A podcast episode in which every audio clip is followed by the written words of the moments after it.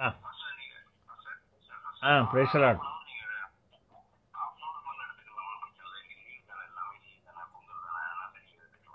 கர்த்தருடைய பரிசுத்த மேலான ஒப்பற்ற தூய திருநாமத்திற்கு எப்போதும் ஸ்தோத்திரம் உண்டாவதாக. அவருடைய வல்லமைக்காக அதிகாரத்திற்காக மகிமைக்காக அவருக்கு நன்றி செலுத்துவோம். உங்கள் அனைவரையும் பிதா குமாரன் பரிசுத்தாவின் நாமத்தினால மீண்டும் ஒரு விசை நாங்கள் குடும்பமாக வாழ்த்தி வரவேற்று நம் அனைவரும் ஒன்றாக இணைந்து ஒரு இன்பமான ஒரு நேரத்திலே ஆசீர்வதிக்கப்பட்ட நாளிலே ஆசீர்வதிக்கப்பட்டதான நேரத்தில் கூடி வந்திருக்கிறோம். இந்த அருமையான கூடுகையினுடைய நோக்கத்தை கர்த்தர் அறிந்திருக்கிறார். காலை வேளையிலே அவரை துதித்து பாடி புகழ்ந்து அவருடைய வார்த்தைகளை தியானிப்பது மிகுந்த இன்பமாக நமக்கு இருக்கிறபடினால தொடர்ந்து இந்த காரியத்தை செய்வதற்கு கர்த்தர் அனுகிரகம் பாராட்டியிருக்கிறார். எனவே நம்முடைய தியான பகுதிக்கு முன்பதாக ஒரு பாடலை நாம் பாட கேட்போம்.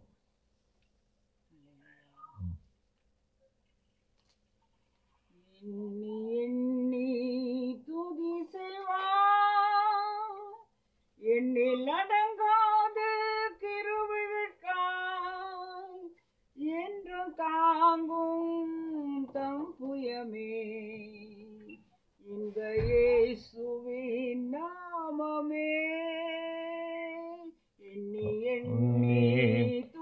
செய்வாய்.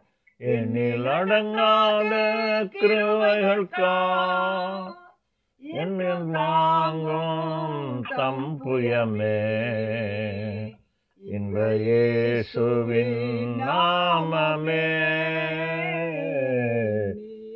நீ துதி செய்வாய்.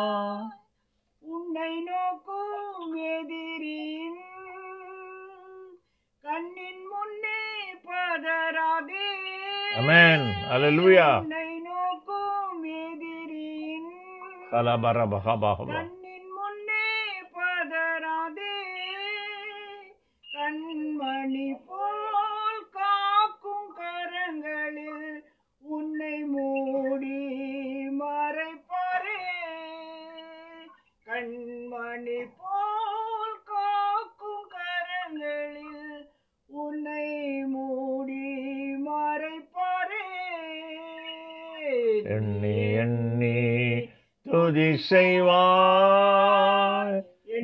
அடங்காத கிருமைகளுக்கா என்று தாங்கும் தன் புயமே. இன்ப இயேசுவின் நாமமே. எண்ணி துதி செய்வாய்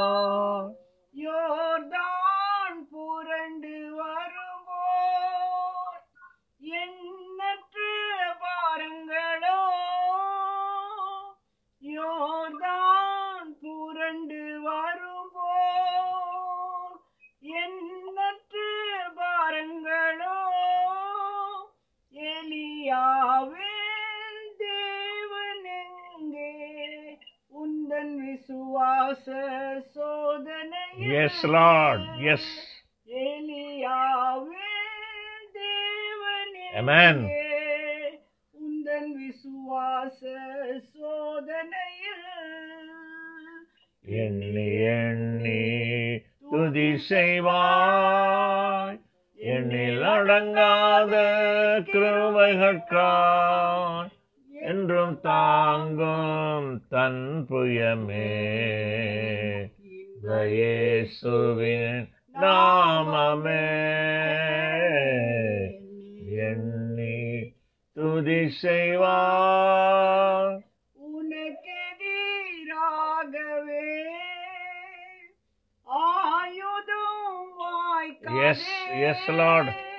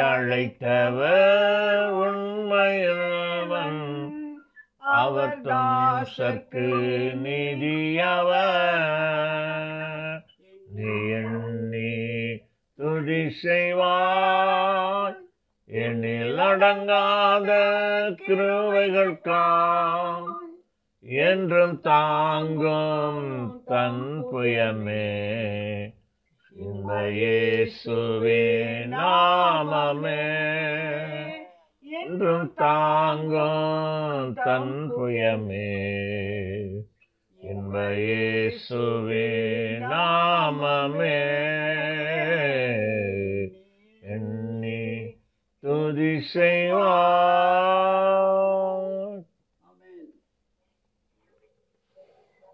கர்த்தருடைய பரிசுத்த நாமத்திற்கு மகிமுண்டாகட்டும் அவர் நாமமே நம்முடைய புயம் நம்முடைய புயத் பலம் அவருடைய நாமம். அந்த பலத்தை கொண்டுதான் பரிசுத்த ஆவியானவரின் வல்லமை கொண்டும் இயேசுங்கிற நாமத்தை கொண்டும் ஸ்தேவான் அவருடைய காட்சிகளை குறித்து ஸ்தேவானை குறித்து நாம் பார்த்து கொண்டிருக்கிறோம். அந்த வகையிலே கடந்த நாளில் அப்போ சிலர் ஏழாம் அதிகாரம் நாற்பத்தி எட்டு நாற்பத்தி ஒன்பதில் ஒரு வசனத்தை வாசித்து கடந்த நாளைக்குரிய செய்தியை ஞாபகப்படுத்தி விட்டு இன்றைக்கு எப் அப்போ சிலர் ஏழாம் அதிகாரத்துக்கு நாம் கடந்து செல்ல இருக்கிறோம். வாசிக்கலாமா? நாற்பத்தி எட்டு நாற்பத்தி ஒன்பது ஏழு நாற்பத்தெட்டு நாற்பத்தொம்பது ஆ- ஆகிலும் உன்னதமானவர் கைகளினால் செய்யப்பட்ட ஆலயங்களில் வாசமாயிரார். வானம் எனக்கு சிங்காசனமும் பூமி எனக்கு பாதபடியுமாய் இருக்கிறது. எனக்காக நீங்கள் எப்படிப்பட்ட வீட்டை கட்டுவீர்கள்? நான் தங்கி இருக்கத்தக்க ஸ்தலம் எது? நான் தங்கியிருக்கேன் அடுத்து நாற்பத்தொன்பது? படிச்சிங்களா நாற்பத்தெட்டு நாற்பத்தொம்பது அன்பான தேவ பிள்ளைகளே உன்னதமானவர் கைகளினால் செய்யப்பட்ட ஆலயத்தில் வாசமாகிறார் ஈரார். ஆக அவர் எந்த எதிலே வாசமாக இருக்கிறாராம் அவர் உண்டாக்கின தம்மை போல தம்முடைய சாயலாக உருவாக்கின நம்மில நம்மோடு தங்க விரும்புகிறார். ஏன்னா வானம் அவது சிங்காசனம் பூமி அவது பாதபடி. அப்போ எப்படிப்பட்ட ஆலயத்தில் எப்படிப்பட்ட ஸ்தலத்தில் அவர் தங்குவார் என்கிற கேள்வி. அது மட்டுமல்ல நான் வேதத்தில் வாசிக்கிறோம் நீங்களே தேவனுடைய ஆலயமாக இருக்கிறீர்கள் என்று வாசிக்கிறோம். அப்படியானால் கட்டடத்தில் எதுவும் இல்லை. அல்லது மதத்தை பிடித்து கொண்டு நான் அந்த மதத்தை சார்ந்தவன் என்பதிலே எதுவும் இல்லை. அல்லது பழக்க வழக்கங்கள் ரிச்சுவல்ஸை நான் பாரம்பரிய பழக்க வழக்கத்தின்படியே நான் செய்கிறேன். எந்த விதமான ஒரு ஞானமும் எந்த விதமான ஒரு ஒரு ரிலேஷன்ஷிப்பும் தேவனோடு இல்லாதபடி நான் பாரம்பரியத்தின்படி நான் நான் தொழுது கொண்டு வருகிறேன் என்பதிலும் எந்த விதமான அர்த்தமும் இல்லை என்பதை நாம் தெரிந்து கொண்டு ஆகவே தேவனுடைய அந்த ஆலயமாகிய எருசலேம் ஆலயம் அது இடிபட்டு அது அழிக்கப்பட்டு போனதில் எந்த விதமான ஆச்சரியமும் தேவை பிள்ளைகளுக்கு வேதத்தை நன்கு அறிந்தவர்கள் இருக்க முடியாது. கதிரை வருஷம் நமது சோத்திரம் உண்டாகட்டும். அது மட்டுமல்ல கடைசியாக அப்போ சிலர் ஆறு பதினைஞ்சில் நாம் பார்த்து முடித்தோம் ஸ்தேவானுடைய முகம் பிரகாசித்தது என்று சொல்லி பார்த்தோம். நாம் ஏற்கனவே பல பகுதிகளிலே அவரை நோக்கி பார்க்கிற முகங்கள் ஒருபோது வெட்கப்பட்டு போகாது. அவர்கள் அவர்கள் என்ன செய்வார்கள்? பிரகாசம் அடைவார்கள் என்று பல இடங்களில் வாசிக்கிறோம். சங்கீதம் முப்பத்தி நாலு ஐந்தில் நேற்று இருபத்தாறு என்று சொல்லிவிட்டேன். இருபத்தாறில் மறைமுகமாக இருக்கிறது. நேரடியாக இருபத்தி முப்பத்தி நாலு ஐந்தில் அவர்கள் அவரை நோக்கி பார்த்தார்கள் பிரகாசம் அடைந்தார்கள். அவருடைய முகங்கள் வெட்கப்படவில்லை என்று இதை யாரை குறித்து சொல்லுகிறான்? மூதாதையர்களை குறித்து சொல்லுகிறான். அல்லது வருங்கால தீர்க்கு தரிசனத்தை குறித்து இதில் சொல்லுகிறதை நாம் பார்க்க முடியும். அன்பு தெய்வ பிள்ளைகளே இந்த பின்னணியோடு இந்த இந்த ஒரு தகவல்களோடு ஏழாம் அதிகாரத்துக்கு கடந்து செல்கிறோம். ஏழாம் அதிகாரம் ஒரு முக்கியமான ஒரு அதிகாரம். நன்றாக தெரிந்து கொள்ளுங்க. கடந்த வாரத்தில் என்னுடைய மகன் யாராவது ஒருவருக்கு இயேசுவை குறித்து சொல்ல வேண்டுமானால் ஒரு அதிகாரத்தை சொல்லணுமோ எந்த அதிகாரத்தை சொல்லலாம்? அல்லது தேவனுடைய அழைப்பை குறித்து சொல்வதாக இருந்தால் எந்த அதிகாரத்தை சொல்லலாம்? கிறிஸ்துவனுடைய வருகை குறித்து சொல்வதானால் எந்த ஒரு அதிகாரத்தை சொல்லலாம்? என்று கேட்டபொழுது நான் அப்போ சொன்னேன். யோவான் முதலாம் அதிகாரம் யோவான் எழுதின சுவிசேஷம் முதல் அதிகாரத்தை தெளிவாக இயேசு கிறிஸ்தனுடைய முழு சித்தாந்தம் அதாவது அவருடைய நோக்கம் அவருடைய காரியங்கள் எல்லாம் மிக தெளிவாக அதில் சொல்லப்பட்டிருக்கு. எவரும் கேள்வி கேட்க முடியாத அளவிற்கு புரிந்து கொள்ளக்கூடிய விதத்தில் ஆதியிலே வார்த்தை இருந்து அந்த வார்த்தை தேவனாக இருந்தது. தேவன தேவனிடத்தில் வார்த்தை பூமிக்கு கடந்து வந்தது போன்ற அத்தனை ரகசியங்களை பார்த்துவிட்டு யோவான் சானகன் அறிமுகப்படுத்துகிறான் இயேசுவை. உலகத்தின் பாவத்தை சுமந்தித்திருக்கிற தேவ ஆட்டுக்குட்டி என்று மிக தெளிவாக டிஸ்கிரிப்ஷன் கொடுக்குறான். அப்போ இந்த ஒரு அதிகாரத்தை படிப்பதற்கு ஒரு வாய்ப்பு கிடைத்தாலே இயேசு கிறிஸ்துவை குறித்து அறிந்து கொள்ளலாம். அதுபோல் நம்முடைய அழைப்பு பாவத்தினுடைய தன்மை ஏன் அழைக்கப்பட்டோம் ஏன் அழைக்கப்பட வேண்டும் யார் யார் அழைக்கப்படுவார்கள் பாவம் என்றால் என்ன போன்ற காரியங்களை நாம் அறிந்து கொள்ள வேண்டும் அல்லது ஒப்புரவாக வேண்டும். ஏற்கனவே அறிந்து கொண்டவர்கள் ஒப்புரவாக வேண்டும் என்றால் நாம் படித்து பார்க்க வேண்டிய தியானிக்க வேண்டிய வேத பகுதி ரோமர் எட்டாம் அதிகாரம். உங்களுக்கு பல முறை நான் சொல்லியிருக்கிறேன். எங்கள் வருகை குறித்து தெரிந்து கொள்ள வேண்டும் என்றால் நீங்கள் ஒன்று குறைந்தர் பதினைந்தாம் அதிகாரத்தை நீங்கள் தெரிந்து கொள்ள வேண்டும் என்று நான் சொல்லியிருக்கிறேன். அதே போல் வேதத்தில் சரித்திரத்தில் ஆப்ரஹாம் முதல் இயேசு வரைக்கும் என்ன நடந்தது என்று சொல்லி மிக அழகாக நிதானமாக சுருக்கமாக விளங்கும்படியாக ஸ்டேவான் அங்கே குறிப்பிடுகிறான். ஆக ஒருத்தர்கிட்ட சொல்லி இந்த வேதத்தை முழுவதும் படித்து பார்க்க அதனுடைய கண்டென்ட்டு அதனுடைய கண்டென்ட்னு சொல்கிறாங்களே பொருள் அடக்கம். பொருள் அடக்கம் என்ன என்று சொல்லி பார்த்தால் நீங்கள் அப்படி சொல்வீர்களானால் நீங்கள் சொல்ல வேண்டியது அப்போ சிலர் ஏழாம் அதிகாரம். பல ரகசியங்கள் அதில் அடங்கியிருக்கு.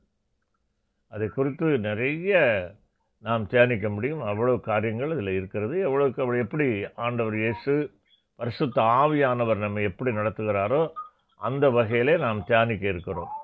அன்பு தெய்வ பிள்ளைகளே எனவே இந்த நாளிலே நாம் அறிந்து கொள்ள வேண்டியது வேதத்தில் எது முக்கியம் எதை முக்கியமாக இன்ட்ரடியூஸ் பண்ண வேண்டும் அல்லது நாம் தியானிக்க வேண்டும் போன்ற காரியங்களை நாம் அறிந்து வைத்திருப்பது மிக நல்லது. அதனுடைய பரசுராமத்துக்கு ஸ்தோத்திரம் உண்டாகட்டும். பாருங்கள் இங்கே என்ன நடக்கிறது? வாசிக்கலாம். ஏழாம் அதிகாரம் ஒரு ஒன்று ரெண்டு வசனங்களை வாசிங்க அப்புறம் ஒன்றாக வாசிக்கலாம். அப்போ சில ஏழாம் அதிகாரம் ஒன்று மூன்று மூன்று நான்கு வசனங்களை வாசிங்களேன். ஆ.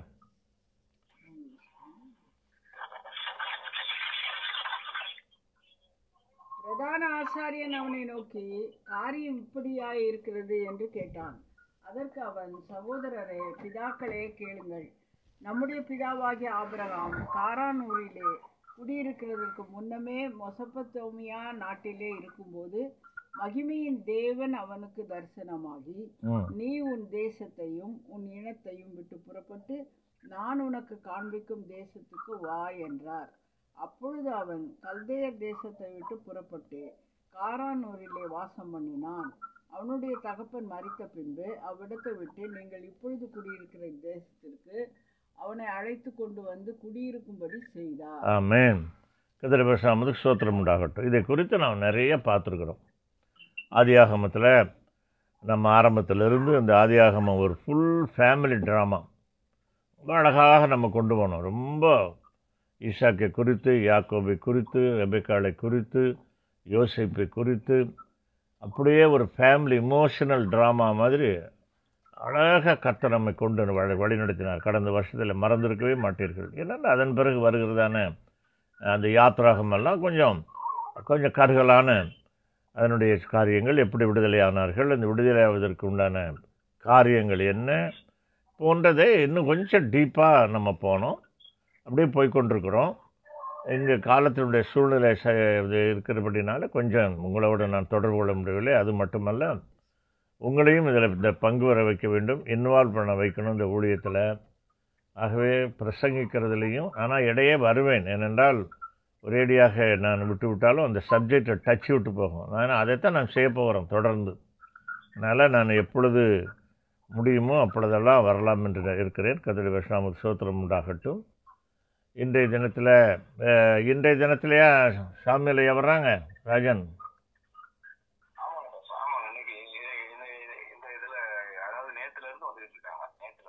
ஓகே வேணா ஆமாம் நான் இப்போ ஃப்ரெஷ்ஷாக நமக்கு யாத்திராகமத்தை முடிச்சிட்டோம்.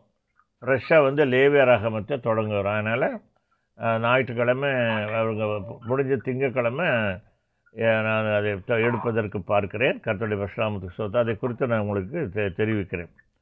கத்தோடைய பரசுராமத்துக்கு ஸ்தோத்திரம் உண்டாகட்டும். அன்பு தேவ பிள்ளைகளே இந்த நாளிலும் கூட நாம் இந்த காரியங்களை மீண்டும் ஒரு விசை ஸ்தேவானுடைய பார்வையில் ஸ்தேவானுடைய ஸ்டேட்மெண்ட்டு அவன் எப்படி சொல்லுகிறான் என்று நாம் அந்த இதை நாம் ஒவ்வொன்றாக தியானிக்க போகிறோம். முதலாவதாக பிரதான ஆசாரியன் முன்பதாக கொண்டு வரப்படுகிறான் இல்லையா? அப்படித்தான் ஆரம்பிக்குது. பிரதான ஆசாரியன். அவனை நோக்கி காரியம் இப்படியா இருக்கிறது என்று கேட்டான். யார் பிரதான ஆசாரியன்? அந்த வருஷத்தில் காய்பா. காய்பாவாக இருக்கு. அப்போ காய்பான்னு நீங்கள் எழுதிக்கிறணும். உங்கள் பைபிளில் கூட சைடில் எழுதிக்கணும். அப்போ நீங்கள் மீண்டும் ஒரு விஷயம் படிக்கும்போது ஈஸியாக இருக்குது இதெல்லாம் சின்ன வேர்டு. இதெல்லாம் ஏற்கனவே உங்களுக்கு சொல்லியிருக்கிறேன். பைபிளை வச்சுக்கொள்ளணும் காதில் கேட்கணும் நோட் புக் இருக்கிறவங்க நோட் புக் வச்சுக்கணும். ரெக்கார்ட் பண்ணுறவங்க ரெக்கார்ட் பண்ண யார் ரெக்கார்ட் பண்ணுறீங்கன்னு சொல்லிடுங்க ஏனென்றால் ஒரு சிலர் இது இங்கே இங்கே சரியாக விளைவிட்ட உங்களுடைய உதவியை நாங்கள் நாட வேண்டியது நாடுவோம். அதே மாதிரி ரெக்கார்ட் பண்ணி போட்டுட்டு எங்கேயாவது அப்படி இப்படி ரவுண்ட் அடிச்சிட்டு இருக்காதீங்க. காப்பி குடிக்கிறது அதுன்னு அதையும் பார்த்துக்கோங்க கவனமாக இருக்கணும். பிரசன்னை உங்களுக்கு கண்டிப்பாக இருக்கணும். ஒரு மனப்பாடோடு கடந்து வரணும். அப்போ தான் தேவை வல்லமை இறங்கும். அது ஃபோன்லேயே ஆனாலும் எதுலேயே ஆனாலும் சரி ஒரு மனம் கண்டிப்பாக ஒற்றுமை ஒரு மனம் அவசியம் ஒரே ஆவி நமக்கு அவசியம். திரும்ப திரும்ப இதை நான் சொல்லுகிறேன்.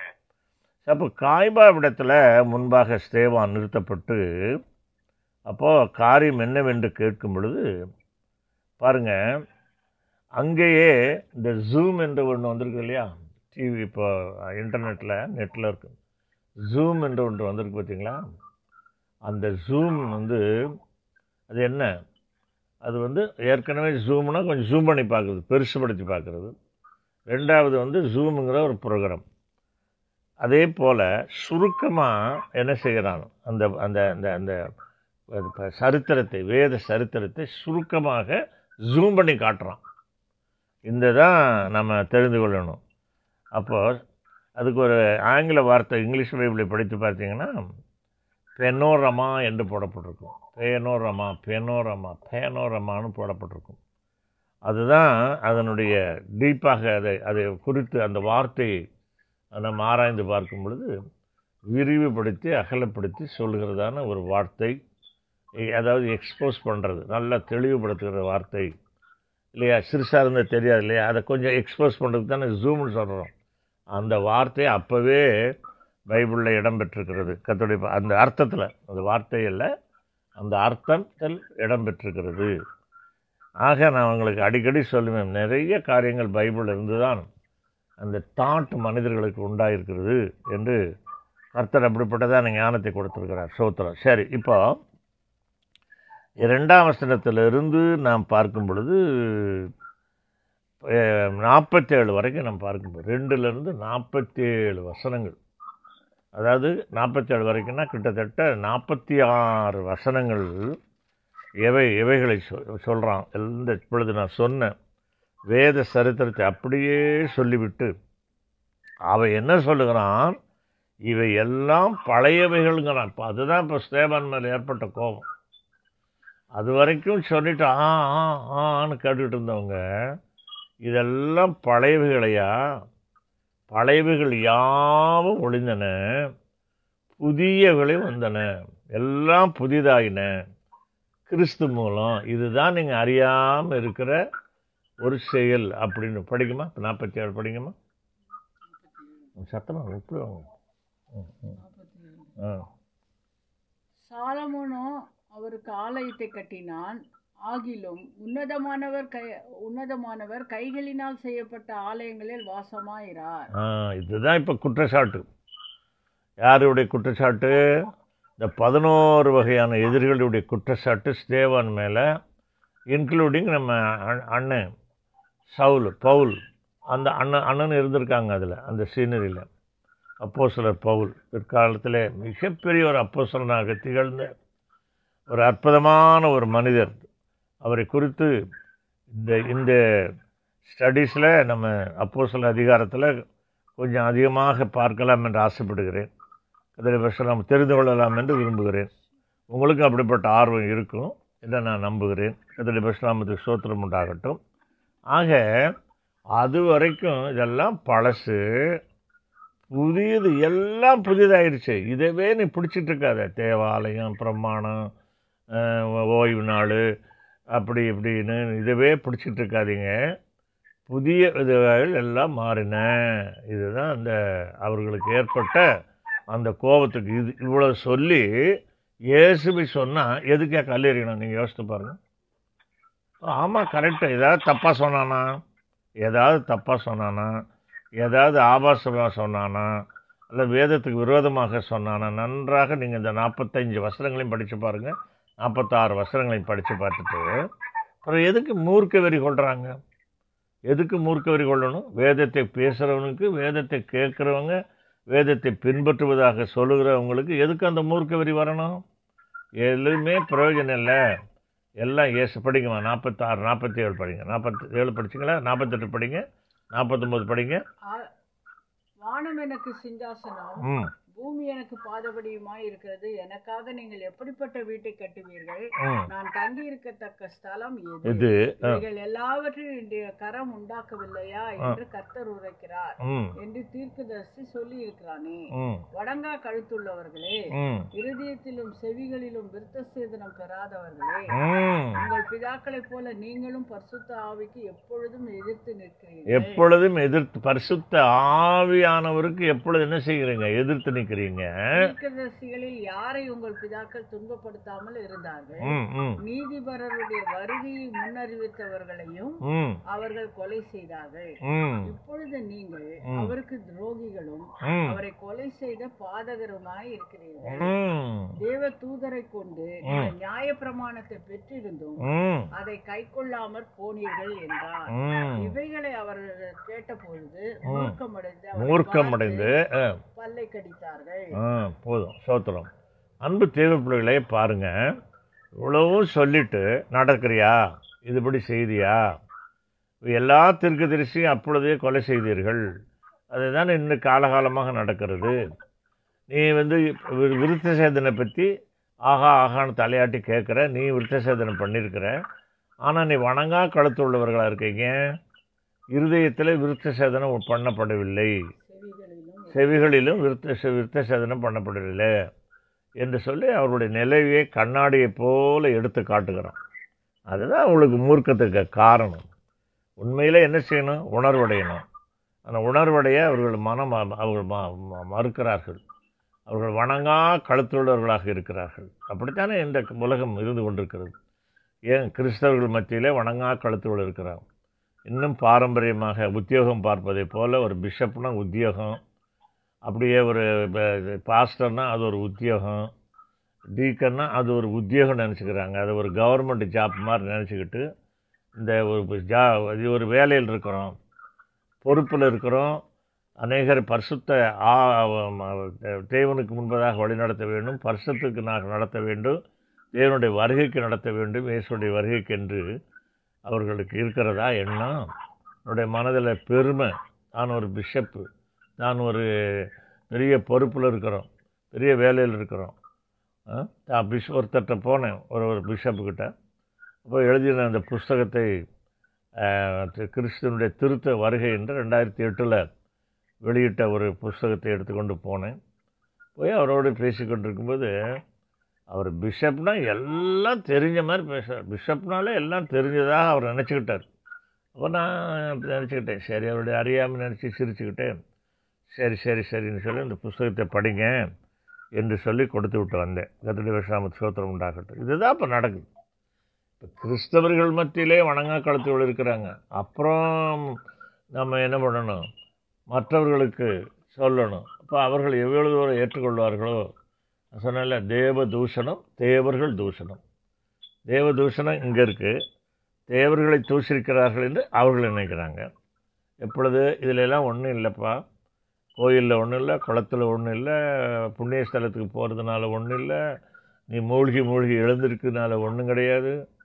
எங்கே போனாலும் ஒன்றும் இல்லை இமயமலைக்கு போனாலும் ஒன்றும் இல்லை காஷ்மீருக்கு போனாலும் ஒன்றும் இல்லை கன்னியாகுமரிக்கு போனாலும் ஒன்றும் இல்லை. நீ உண்மையிலே ஜீவதேவனை தேடு என்று சொன்னோம்னா அது அவர்களுக்கு பெரிய தூஷணமாக இருக்குது.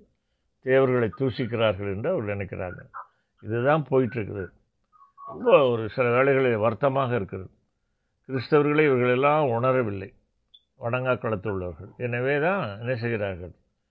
நம்ம நன்றாக ப்ரீச் பண்ணுறவர்களை சத்தியத்தை போதிக்கிறவர்களை கல்லறிகிறார்கள்.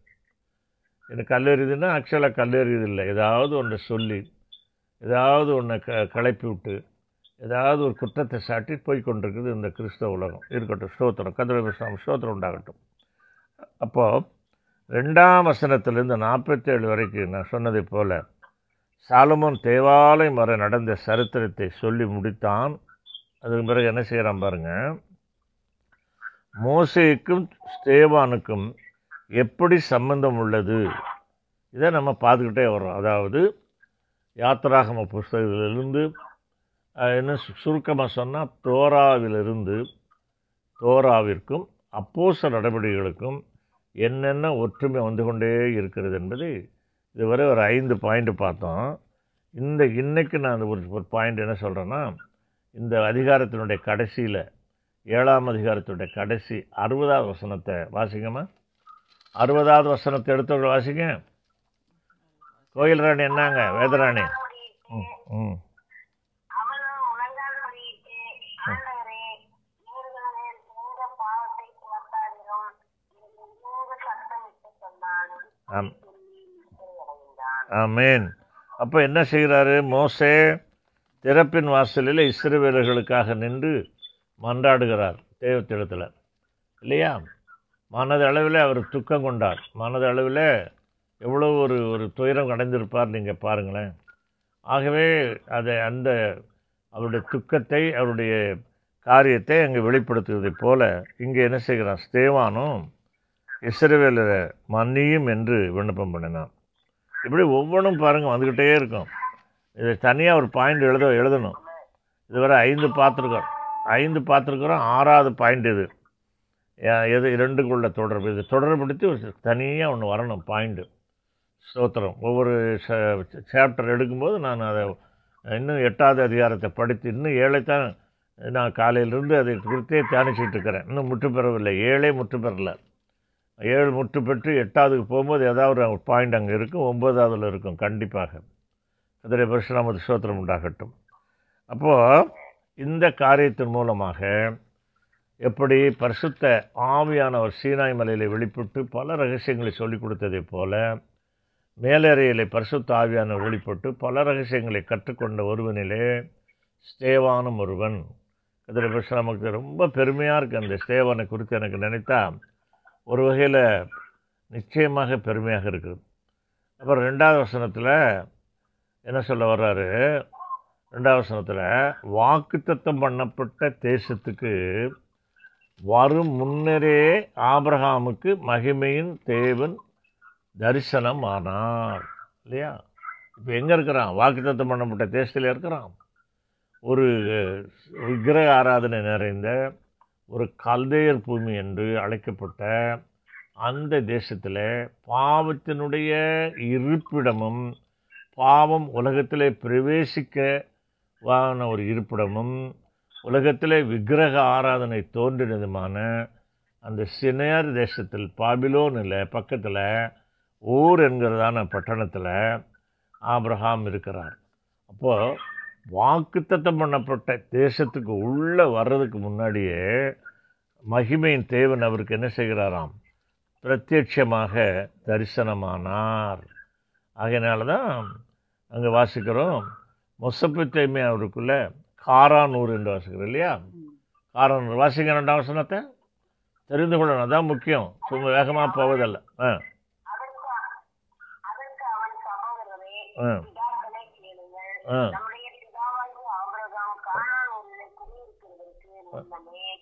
ம். மகிமையின் தேவன் அவனுக்கு தரிசனமாகி ஓகே. அப்போ காரானூருங்கிறது என்ன? இதுவரைக்கும் தெரியுமா? காரானூருங்கிறது என்ன? கீரனூர் தெரியும். கீரனூர்னு நம்ம ஊர் நம்ம ஊரில் இருக்குது கீரனூர். அது என்ன கீரனூர்னு எனக்கு தெரியல. கீரனூரில் அதே மாதிரி காரானூர் என்பது பதாம் அரான் அல்லது ஆரான் என்று அழைக்கப்பட்ட ரெண்டு பேர் அதில் இருக்குது மூணாவது பேர் இது காரனூர்னு அதுதான். ஆறான்ங்கிறது அதுதான். பதாம் ஆறான்ங்கிறது அதுதான். இந்த இந்த இடத்துக்கு தான் யாரெல்லாம் போனது? அப்ரஹாமுடைய வேலைக்காரனாகி எலியேசர் யாக்கோப். ரெண்டு பேரும் இந்த இடத்துக்கு தான் போனாங்க. இது எங்கே இருக்குது? இந்த பதாமரம் ஆமாம் யாக்கோப் தானே போகிறாரு பொண்ணு எடுக்கிறதுக்கு. சோத்திரம். புரியுதா? என்ன அம்மாவுக்கு சந்தேகம்? ஈசாக்கு இல்லை யாக்கோப் தான் போகிறாரு யாக்கோப் தானே ஈசாக்கு அனுப்பி ஈசாக்கு தானே யாக்கோப் அனுப்புகிறாரு எனக்கு அதான் கொஞ்சம் கவனமாக கேட்கணும் சோத்திரம். சந்தேகம் வருது நல்லதான் தப்பு ஒன்றும் இல்லை. சோத்திரம். ஆக இந்த இடத்துக்கு அவங்க போகிறாங்க அது எங்கே இருக்குதுன்னு சொன்னால் இந்த ஊர் இருக்கு இல்லையா ஊர் பட்டணம். அதாவது அபிராத்து நதிக்கரையில் இருக்கக்கூடிய ஊர் பட்டணம். திரும்ப திரும்ப சொல்கிறேன் ஞாபகத்தில் வச்சுக்கோங்க. இதக்கேலும் அபிராத்தும் நான்கு நதிகளில் சொல்லப்பட்ட அந்த இரண்டு நதிகளும் சேருகிறதான ஒரு முகத்துவாரம் இருக்கிறது. அந்த முகத்துவாரத்துக்கு அருகாமையில் தான் அந்த ஊர் பட்டணம் இருக்கிறது. இந்த ஊர் பட்டணத்தில் இருந்து மேற்கே நதிக்கரையை ஒட்டி கிட்டத்தட்ட ஒரு ஆயிரம் கிலோமீட்டர் தாண்டி பதாம் அரான் என்கிறதான காரனூர் என்கிறதான அந்த ஊருக்கு வந்துடுறாங்க ஊரை விட்டு வந்துடுறாங்க இந்த இடமெல்லாம் நான் பார்த்துருக்குறேன். அதனால் எனக்கு அப்படியே மனசுக்குள்ளே அப்படியே நிற்குது சௌத்திரம். ஆக அழைத்த உடனே அவர் வரல. ஆப்ரஹாமு அழைத்த உடனே அவர் என்ன செய்யவில்லை வரல. அப்போ சில வேளைகளில் நாம கூட என்ன செய்வோம்? கர்த்தர் பேசுவார் அழைப்பார். ஆனால் தயங்கி கொண்டே ஏதாவது ஒரு தயக்கம் ஏதாவது ஒரு காரியம் நம்ம தடுத்து கொண்டே இருக்கும். அப்போ புரிந்து கொள்ள வேண்டும். ஏன் இந்த தயக்கம்? ஏன் இந்த டிலே அப்படியானால் தேவன் அழைக்கவில்லையா? என்கிறதான ஒரு எண்ணம் இவைகளெல்லாம் நமக்கு என்ன செய்யுது? வரத்தான் செய்யும். ஆக தேவன் அழைத்தது அழைத்தது தான் தேவனுடைய அழைப்பு மாறாது. என்னம்மா இடையிடையே சத்தம் கேட்குது மியூட்டில் போடுங்க. சோத்தராம் அன்பு தேவ பிள்ளைகளே அப்போது தற்போதைய ஈராக்கு தேசம்தான். தற்போது இருக்கிறியா? ஈராக்கு ஈரானு குவைத்து இப்படியெல்லாம் இருக்குது அல்லவா? அந்த ஈரான் ஈராக்கு தேசத்துக்கு தான் அந்நாட்களிலே மூன்று பெயர். அதில் ஒன்று தான் சினையார் தேசம் கல்தேயர் தேசம் மொசப்பத்தோமியா என்று மூன்று பெயர் இருக்குது. அங்கே தான் இந்த பாபிலோன் பாபில் என்கிற அந்த நகரம் இருக்கிறது. நீங்கள் அதே போல் நீங்கள் இஸ்ரேல் தேசத்துக்கு எடுத்துக்கோங்களேன். இஸ்ரேல் தேசத்துக்கு கூட மூன்று பேர் அது என்னது? கானான் கானான் தேசம். இல்லையா? ரெண்டாவது முதல்ல கானான் தேசம் வேற. நல்லா தெரிஞ்சுக்கோங்க. பாலும் தேனும் ஓடுகிற கானான் தேசம் வேறு. அது பாலும் தேனுமாக இந்த கானானரை துரத்தி விட்டு தேவ புத்திரர்களுக்காக இஸ்ரேல் புத்திரர்களுக்காக அதை பாலும் பாலும் தேனும் ஓடுகிற தேசமாக கத்தர் மாற்றி. அது ஒரு ரெண்டாவது அதுக்கு பேர். பாலும் தேனும் ஓடுகிற கானான் தேசம். அப்புறம் சமஸ்த இஸ்ரேவேல் தேசம். அதாவது சாலமோன் வரைக்கும் சமஸ்த இஸ்ரேவேல் தேசமாக இருந்துச்சு அதன் பிறகு அது யூதையா சமாரியா என்று இரண்டாக பிளவுபட்டு போயிடுச்சு. இங்கே தான் என்ன செய்யுது? எருசலேம் இருக்கிறது. இந்த எருசலேம் இருக்கிறதான அந்த பகுதிக்கு கூட மூன்று பேர் இருக்கிறது. உங்களுக்கு ஏற்கனவே சொல்லியிருக்கேன். இருந்தாலும் இந்த சந்தர்ப்பத்தில் சொல்லுகிறேன். தெரிந்து கொள்ளுங்கள் குறித்து கொள்ளுங்கள். அது என்னவென்றால் அந்த மோரியா மலை இல்லையா? அது ஆப்ரஹாம் காலத்தில் ஒரே இடத்திற்கு பெயர் மோரியா மலை. இது ஆப்ரஹாம் காலத்தில். நீங்கள் தாவிதன் காலத்தில் அதற்கு சியோன் மலை என்று பெயர். மூன்றாவது இயேசுடைய காலம் அதாவது ரோமருடைய காலத்தில் கொல்கதா ஆலை என்று அழைக்கப்பட்ட மூன்று பெயர்களை உடையது. இது பல இது மாதிரி பல இடங்களில் நீங்கள் வந்து கொண்டே இருக்கும். இவைகளெல்லாம் கவனிக்கணும் நம்ம. கவனித்து படித்தால்தான் நமக்கு நல்லது. கத்தடி பேச நமக்கு சோத்திரம். இப்போ ஒரு காரியத்தை நான் சொன்னேன் இல்லையா? ரெண்டாம் வசனத்திலிருந்து நாற்பத்தி ஏழாம் வசனம் வரைக்கும் பழையவைகள் என்று சொன்னேன். பழையவைகள் எல்லாம் ஒளிந்து போயின. எல்லாம் புதிதாயின அப்படின்னா பழையவர்கள் வேண்டாம் என்ற அர்த்தம் அல்ல அவர்களுக்கு விளங்க செய்ய வேண்டும் என்று அவன் சொல்லுகிறான். ஆனால் நம்மை பொறுத்தளவில் பழைய ஏற்பாடு இல்லாமல் புதிய ஏற்பாடு இல்லை. புதிய ஏற்பாடு தெரிய வேண்டுமானால் பழைய ஏற்பாடு தெரிய வேண்டும். ரெண்டும் ஒன்று கொண்டு தொடர்புகிறது ஏனென்றால் பழைய ஏற்பாடு தேவையில் என்று பேசக்கூடிய சில ஜ சில- சில குரூப்புகள் இருக்குது அப்படிப்பட்ட குரூப்புக்கு தான் இந்த மாதிரி குரூப்னு வச்சுக்கோங்க. ஏன் நம்ம இதெல்லாம் ஆராயணும்? அது ஒரு முக்கிய கேள்வி. நீங்கள் நன்றாக மனதில் பதிந்து வைத்து கொள்ளணும். இந்த பழைய ஏற்பாடுகள் லேபியராகமம் யாத்ராகமம் எண்ணாகமம் உபாகமம் ஆதியாகமம் இவைகளை குறித்து ஆராய்வது அல்லது மற்ற வேத வேதிகளை குறித்து ஆராய்வதனுடைய நோக்கம் தெரிந்து கொள்ளக்கூடிய நோக்கம் கிறிஸ்துவை குறித்து அதிகமாக தெரியணும் அவ்வளோதான் கிறிஸ்துவை குறித்து இன்னும் தெரியணும். எல்லா பகுதிகளிலும் எல்லா அதிகாரங்களிலும் எல்லா புஸ்தகங்களிலும் கிறிஸ்து தான் மேன்மைப்பட்டிருக்கிறார். உங்களுக்கு சுருக்கமாக சொல்கிறேன் லேவியர் ராகமத்தை எடுத்துக்கிட்டிங்கன்னா அதான் அடுத்து பார்க்க போகிறோம் அதுக்கு இப்போவே ஒரு இன்ட்ரடக்ஷன் அந்த லேவியர் ராகமத்தில் ஐந்து ஆறு வகையான பலிகள் இருக்குது குறி முக்கியமாக ஐந்து. இந்த பலிகள் எல்லாம் படித்தா ஒன்றுமே புரியாது. அதை ஆனால் அவர்களுக்கு புரிந்து அவர்கள் செய்திருக்கிறாங்க அது வேறு விஷயம். நமக்கு ஏன் புரியலை அப்படின்னு அது தேவையில்லைன்னு நம்ம நினைக்கிறது தான் விஷயம். நமக்கு புரியாதது காரணம் இது என்ன இதெல்லாம் நமக்கு தேவையா? பான வலி குற்ற நிவாரண வலி பாவ நிவாரண வலி குற்ற நிவாரண வலி போஜன வலி இதெல்லாம் நமக்கு தேவையா? இதெல்லாம் அறிந்து கொள்ளணுமாங்கிற ஒரு அலட்சிய ப- போக்கு. அறியாமையினுடைய விளைவு. ஆனால் அதனுடைய மீனிங் என்னென்னா ஒவ்வொன்றும் ஒவ்வொன்றும் இயேசுவைத்தான் அது குறிக்குது. இயேசுவா இது எல்லாம் ஏன் முன்கூட்டியே சொல்லிட்டே வர்றாங்க? எல்லாம் சேர்ந்து அவர் என்ன பலியாவார் அப்படிங்கிறது. அதுதான் அந்த இருபத்தி மூணு இந்த லேவிய ராகமத்தில் சொல்லப்பட்டிருக்கிறதான குறிப்பாக அது இருபத்தி மூணாம் அதிகாரத்தில் வரும். இதெல்லாம் குறித்து வரும். ஒரே ஒரே அதிகாரத்தில் வரும். ஆகவே இதைத்தான் நாம் இதற்காகத்தான் பழைய ஏற்பாடை ஆராய்ந்து பார்த்து கொண்டிருக்கிறோம். கதிரி வசாம ஸ்தோத்திரம் உண்டாகட்டும். இன்றைய தினத்தில் கொஞ்சம் கூடுதலான நேரத்தை நான் எடுத்துட்டேன். ஏனென்றால் நம்முடைய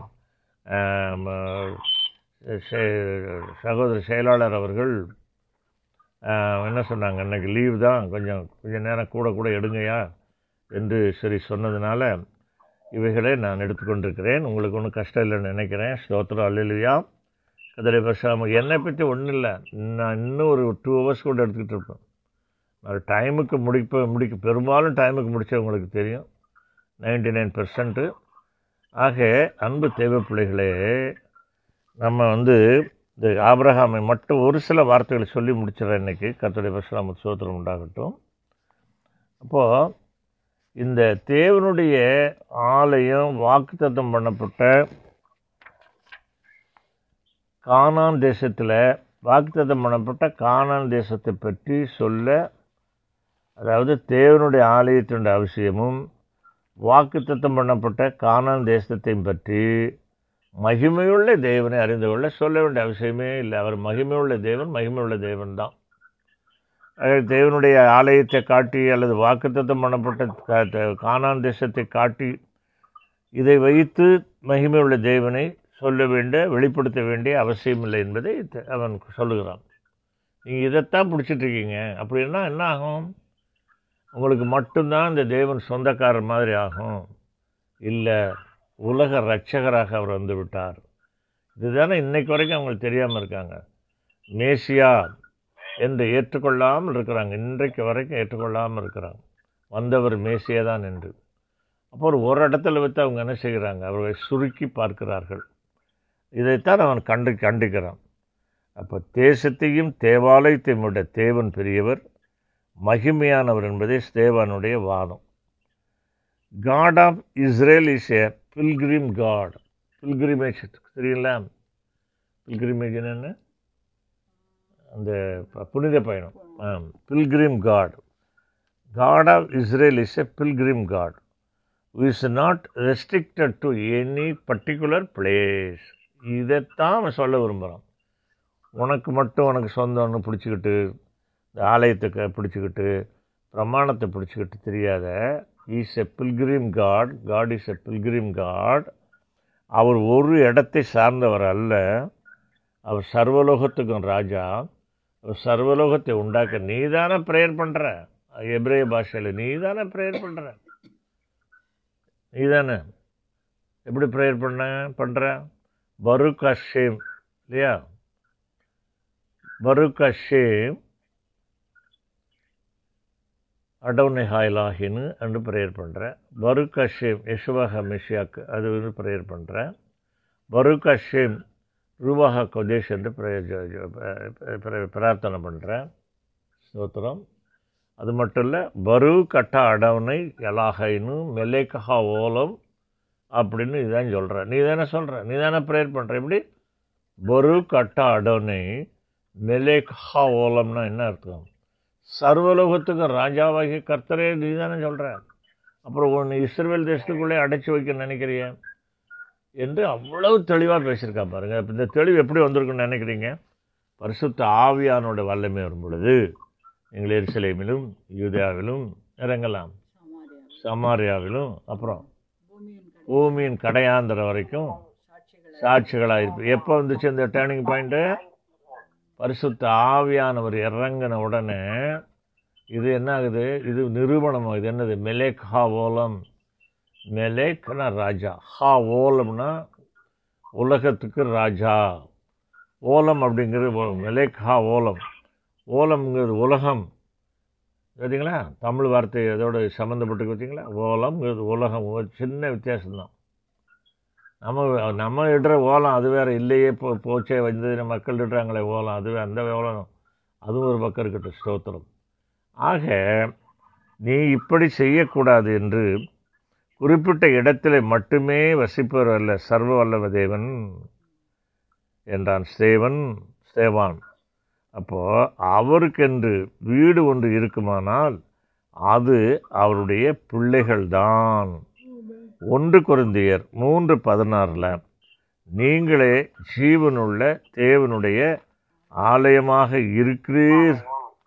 வாசித்து முடிக்கலாமா? ஒருத்தர் அதை எடுங்க. ஒன்று குருந்தியர் மூன்று பதினாறு வாசிப்போம்.